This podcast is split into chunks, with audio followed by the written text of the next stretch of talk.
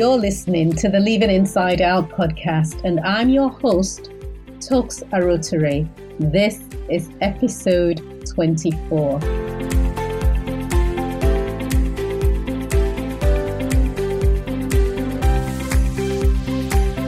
Thank you for tuning in to the Leaving Inside Out podcast, where we believe you can create the life you want. Episode 24 is Counterfeit Results, How the Concept of Alignment Can Create the Wrong Outcomes. Hello, my friend. How have you been? I've been thinking a lot about seasons lately and, just how remarkable the idea of having different seasons and climates and weather patterns is. Can you imagine having just one steady climate throughout the year? No rise or fall in temperature. Every day you wake up and it's 22 or 23 degrees centigrade. The clouds are exactly where they were yesterday. The speed of the wind is the same. No rain, just sun or cloudy or whatever it is every single day. It would be like Groundhog Day. Imagine not having anything to tell you that this is a new day. I know me, I'll probably just mix my days up. I wouldn't even bother counting. There'll be no tomorrow for me. It'll just be like one long today. So we're in the swing of autumn in the United Kingdom, which our North American friends call fall because they like to simplify things a lot. The leaves fall from the trees, so it's called fall. Don't know what my Australian friends are currently enjoying. Perhaps my friend Andrea can tell me. Andrea and I went to secondary school together, and she is the very first of my friends to move to Australia. So Andrea, let us know. What is it like? What time of the year is it there? What are you guys enjoying? How are you finding today? How are you finding this period that we're in? Do you celebrate the change in seasons, or do you at least acknowledge it? Autumn is one of my, Autumn. Autumn is my favorite time of the year, which is a bit weird because I really love the sun and I even chase after it. I love its feel of the heat of the rays just burning my skin. Okay, I'm going to stop now. It's not the Weather Channel. Today we're going deeper into leaving from the inside out, and you will hear the words brain, prefrontal cortex, body, spirit, and soul, amongst other many words. And I interchange soul and mind because the soul is the container for our mind. So if I ever say soul, I'm also referring to mind and vice versa. In a previous episode, I think it was the one before, not the 23, probably 22 or earlier, I shared about how the brain searches for obstacles when you start out in a new venture. You see, the mind has a fight, flight, or freeze response, just like your body does. And it tends to happen when you step into a new or unfamiliar territory, like starting a business, because it interprets it as dangerous and, starts to steer you in the opposite direction, which is why we have to psych ourselves up to do certain things, because your mind is telling you this is dangerous, don't do it. And it's trying to take you back to safety, which is opposite of where you want to be headed. So in this episode, we will explore a little bit about how the brain works. And with that knowledge, we'll explore or figure out together how to use it to play bigger, because that's what we're created for, to thrive, to do better, to grow, and not just to exist. We're created to soar like eagles and not potter around like chickens.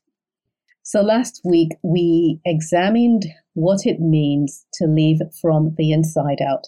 And if you're behind, I encourage you to go back and listen, because episode 23 forms the foundation of much of what we'll be speaking about, not just today, but pretty much forever.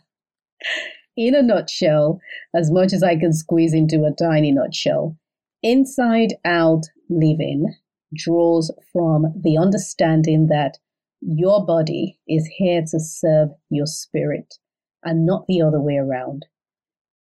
Grasping this foundational truth will go a long way towards getting things done.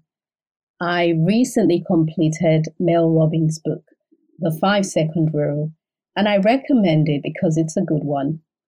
Mel had been going through a dry season in her life. She was unemployed, her husband was having challenges in his business, and she just lost any zeal to get up and do stuff and, you know, just to even leave, and no motivation to get herself a new job or do anything. Even getting out of bed in the morning was tough for her. And we're talking full on lazing around, binge watching television while stuffing her face with food, and at times neglecting to shower.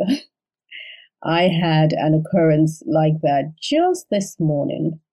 My alarm goes off at 4:30 and I'm usually awake a few minutes before it goes off, but not today, because this morning I hit snooze. Then I slept for an extra hour and woke up at 5:30, dozed off again and slept until 6:30 before I finally dragged myself out of bed. And it doesn't help that we're in duvet or blanket season, you know, and the fact that it also stays dark until later as well. So it was a struggle for me to get up. And if you had asked me, I would have preferred to sleep. I actually desired, longed to stay on my bed. Every time I hit the snooze button, I was serving my body, not the other way around, because the higher part of me knows I shall be up, exercising, doing my devotional, which is where I feed my spirit and my soul, before heading to work to smash my goals for the day. My spirit knows to do that, wants to do so, but I submitted to my body in servitude by choosing to sleep instead. So one day, Mel was lying in bed, watching television, willing her body to get up when she watched a rocket being launched. 5, 4, 3, 2, 1. Blast off went the countdown. And she had an idea. If I can just get myself to blast off the bed the way that rocket did, I'll be fine. So she did the same thing. 5, 4, 3, 2, 1, and up she got. It worked. The next day, it worked again, and the next, and the next. Today, that woman who spent hours lazing around is a sought-after speaker and a best-selling author. The principle works on the premise that when you have a thought or an idea, you have a 5-second window with which to act before you talk yourself out of it. If your hesitation stretches to 5 seconds and beyond, you'll probably not proceed. So you've lost that chance, that opportunity to do it. Now, here's how our brain works. And this is the simple talks explanation, not the neurosurgeon's description. We spend about 40% of our day on autopilot. This means that we say and do things purely out of habit. We don't even think about 40% of the things that we do every day. This is the brain's way of conserving energy because it doesn't have to learn a new neural pathway. Habits are formed when you repeatedly do the same thing, like taking the same route to work every day. Even cooking, boiling rice, like I don't sit down and think, oh, have I added salt to the rice? You know, you just boil it because you do it without thinking. And not much thought goes into whatever it is you're doing out of habit. And you can do it successfully with little concentration. The part of your brain that facilitates habit is the basal ganglia. But every time you need to do something new that requires thinking and planning and effort, you get to engage a different part of the brain, which is a higher part of you, if you like, or a higher up, if you like. and that's called the prefrontal cortex. It's like being at the grocery store, and you know what it's like when the checkout girl is scanning, and then somebody just decides that they want a refund and she can't do the refund. She's got to press that buzzer, call her supervisor, because it is more complex than scanning. So the prefrontal cortex deals with reasoning and decision-making and all of that important stuff. When you think about counting, if I say count to five, you're going to count 1, 2, 3, 4, 5, right? You're not going to do 5, 4, 3, 2, 1. Nobody counts backwards out of habit. It requires at least a level of thought because it's a bit more complex than counting forwards. So when you do the 5, 4, 3, 2, 1, go, you're engaging the prefrontal cortex, which then takes over, makes a high-level decision, not only in the counting, but in everything else you're doing, like get out of bed, go and exercise, have your showers, smash your goals. And so by doing that, you interrupt the basal ganglia's languid, if you like, or lazy process. And that's why the 5 second rule works, because it interrupts a normal pathway or a regular or a neural pathway. So we've talked about spirit, soul, and body in previous episodes. And one of the things that I mentioned was that we receive instructions from one of three avenues. One is our physical environment, and this shows up via conversations with others, reading material, listening to music, watching movies, books, or even just by osmosis. The presence of anything around us informs us without saying a word because it's being picked up or perceived by our physical senses. A second avenue for information will be your spirit. And this shows up as an idea that's birthed from your purpose, because your purpose existed before you were created. And so the only part of you that existed before you were created is your spirit, which is one with God. I describe purpose as a seed that has everything you are supposed to do on earth, as well as all you need to carry it out. So that seed gives off ideas that ultimately leads us toward becoming the person God created us to be. And it can show up, if you're a believer, by actually hearing God directly. Now, I compare this to an orange tree. If you pick up an orange seed, inside that seed is everything it needs to become a tree. So inside your purpose, the seed of your purpose is everything you need to become who you were created to be. And as a bonus, I'm going to add that you actually desire to be that person too. So it's not some boring monastic thing that God wants and you find it boring and holy and you don't want it. You actually have that desire because the desire is wrapped up in the ability to do it as well. So our mindset is the third avenue. That's another source of information, or the third source of information. And mindset, what is mindset? Picture a layer of soil on the floor of your mind. And let's call that soil, I don't know, experience or a conclusion you have drawn from an experience you've had. Then another layer is added, and another layer, and another layer. And over time, those layers harden and become the surface that new thoughts grow from.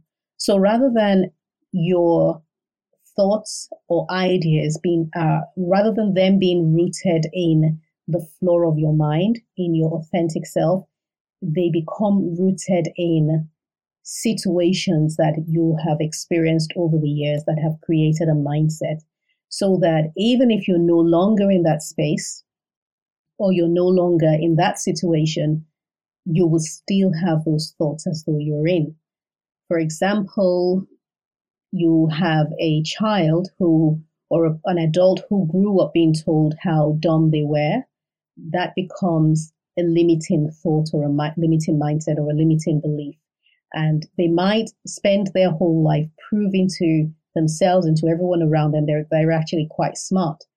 And then they might get really sensitive if you ever say the word, "Oh, you're silly," while you're with them, because they think you're talking about them, and that's because the thoughts start to come again from the mindset.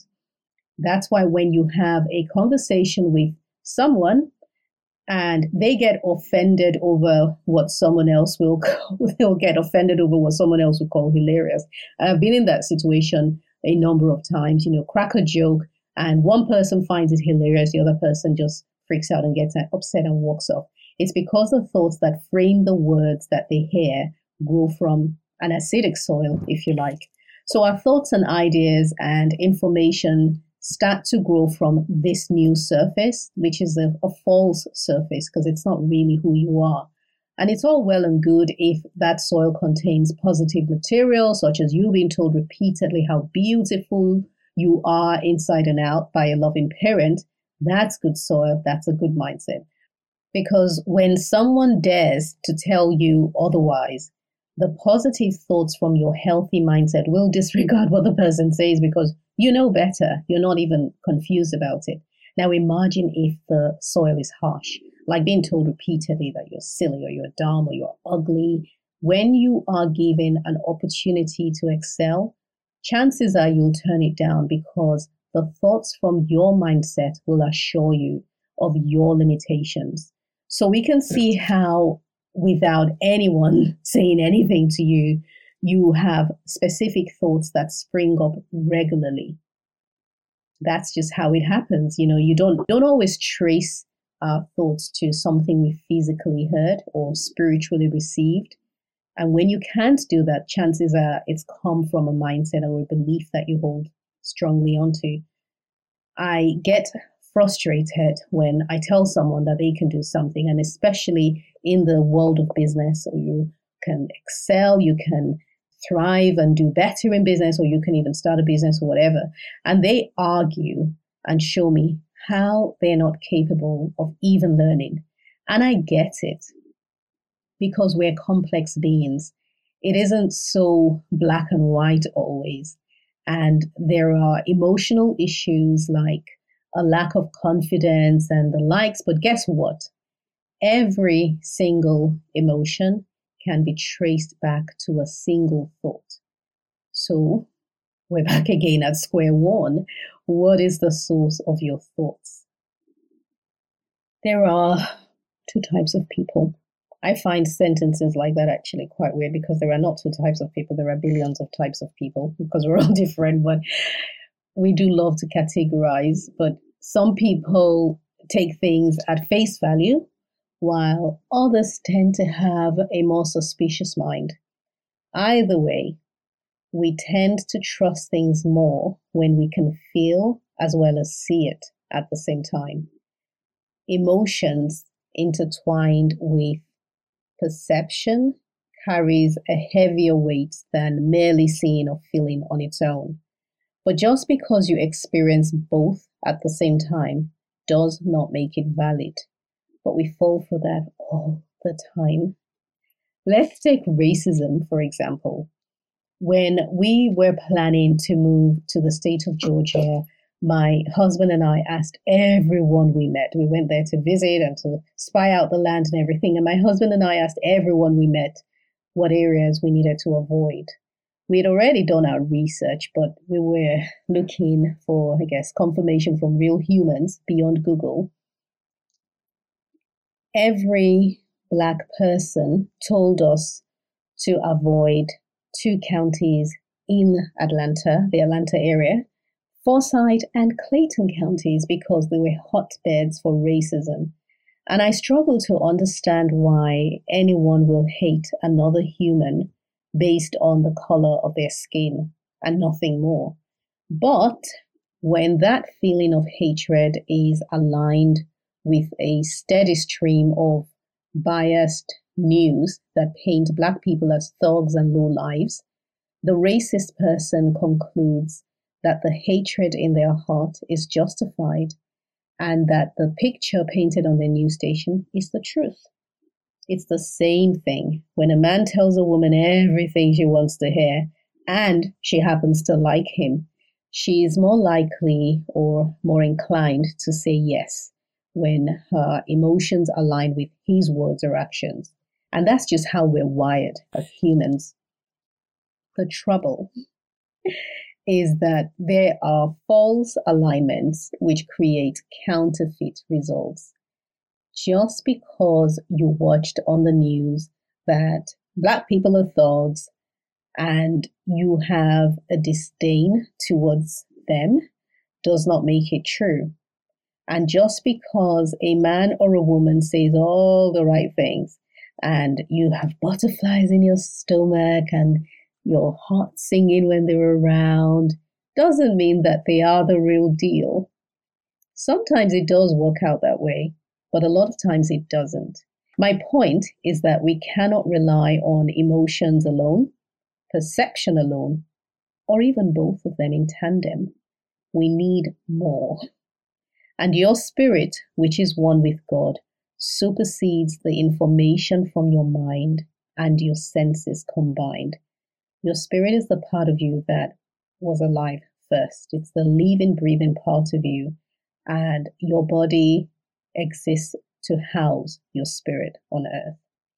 And even if your body dies, your spirit continues to live. Truth that comes from your spirit is what's reliable because you're one with God in spirit. And here's a brief recap of how information is transformed into action. Remember the three avenues. Avenue one, spirit feeds your mind with an instruction. Your mind processes it and passes it to your body to take action. Avenue two, your mindset informs your mind. It is processed and passed to your body to act on. And finally, your body feeds your mind through books, conversations, etc. And your mind processes the information and then instructs your body to carry it out. I believe most people operate in the third space because we're sensory beings and we're constantly feeding our mind from the outside in. If you struggle to come up with ideas of your own and instead you keep recycling what's out there, it might be time to take a break from leaving from the outside in. There is more inside you because you're a creator. And that's what creators do. They create. But notice that regardless of what pathway you use, a result is always produced in the end. So ideally, our spirit should feed the mind because it is the most significant or the higher part of us. But the mind doesn't even care what it's fed.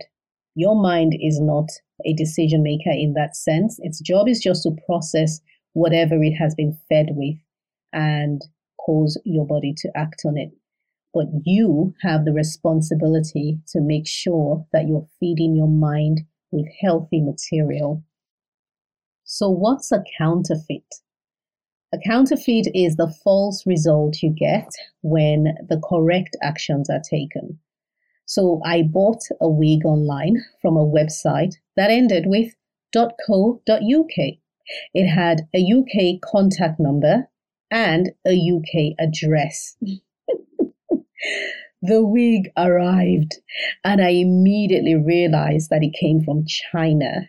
Nothing wrong with that in itself, but I was turned off initially by the deception. Let's just get that out of the way that, okay, this is deceptive.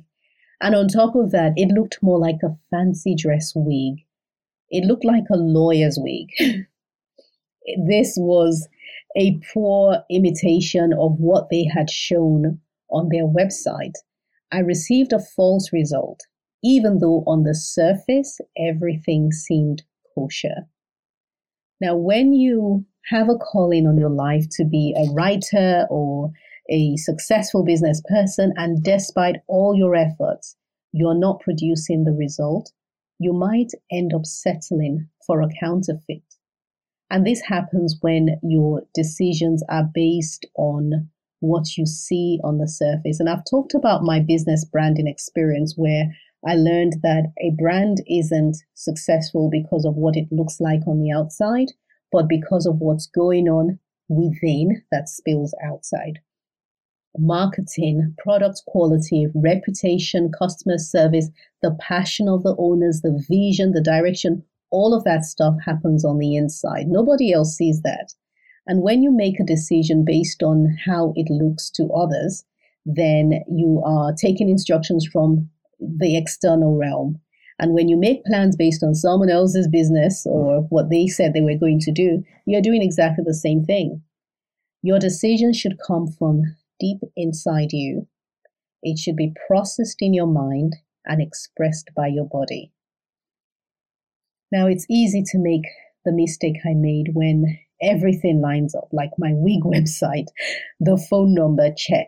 The website, yep. The address, Everything aligned to create a picture of a UK-based company. My thoughts of this is a beautiful wig that my mother would love aligned with what I saw. This is a quality wig because it's a UK brand, and they both combined and created the action of me making that purchase, which gave a result that ended up being a counterfeit. So when what you see aligns with what you think, it's easy to conclude that it is the real deal. As you know, by now, my Christian faith is fundamental in my life. So when I go through difficulties, I turn to prayer. I read scriptures of God's promises to me. And while I'm in that space of trusting and crying out to God, I'm good. Sometimes I even receive a confirmation. A dear friend might text me an encouraging scripture using exactly the same one I had just read when my Bible randomly opened. And I'm like, yes, thank you, Lord. This is a confirmation. Then I check my bank balance if I was praying for funds, or I receive an email, the contents of which are the exact opposite of what I've been praying for. What happens? Doubt shows up because what I felt in my heart no longer aligns with what my eyes have seen. And at that point, I may draw the conclusion that God does not or will not answer my prayer. I may even give up trying and then change direction and do something else when really I should have pressed forward. And if I go back to our example of a girl falling for a boy because he said all the right things, there is a part of us that, we call it our gut feeling or our intuition. And we're like, I just knew something was off, but you couldn't put your hand on it. You liked him. He said all the right things. He looked good. Everything seemed to align. But because your heart wanted to hear what he was saying and your ears actually heard it, you drew the conclusion that it was going to be okay. And you overrode that pathway of intuition and went ahead and did what you want. And then you ended up with a false result. You see, this natural human need to come into emotional and physical alignment can cost us if that's what we consider as truth. We're out of time. But next week, it gets even more interesting because we will learn how to use the knowledge we've gained today to interrupt a process that's destined for a false result. We'll also learn how to create situations that align so that you can get the result that you want. But before you sign off, can you please do two things? Rate and review this podcast wherever you're listening, and 2, share this episode with a friend who gets it. I'll say no more about getting it. Have an amazing week, my friend. Thank you for listening, and let us continue to lead from the inside out. Talk to you soon.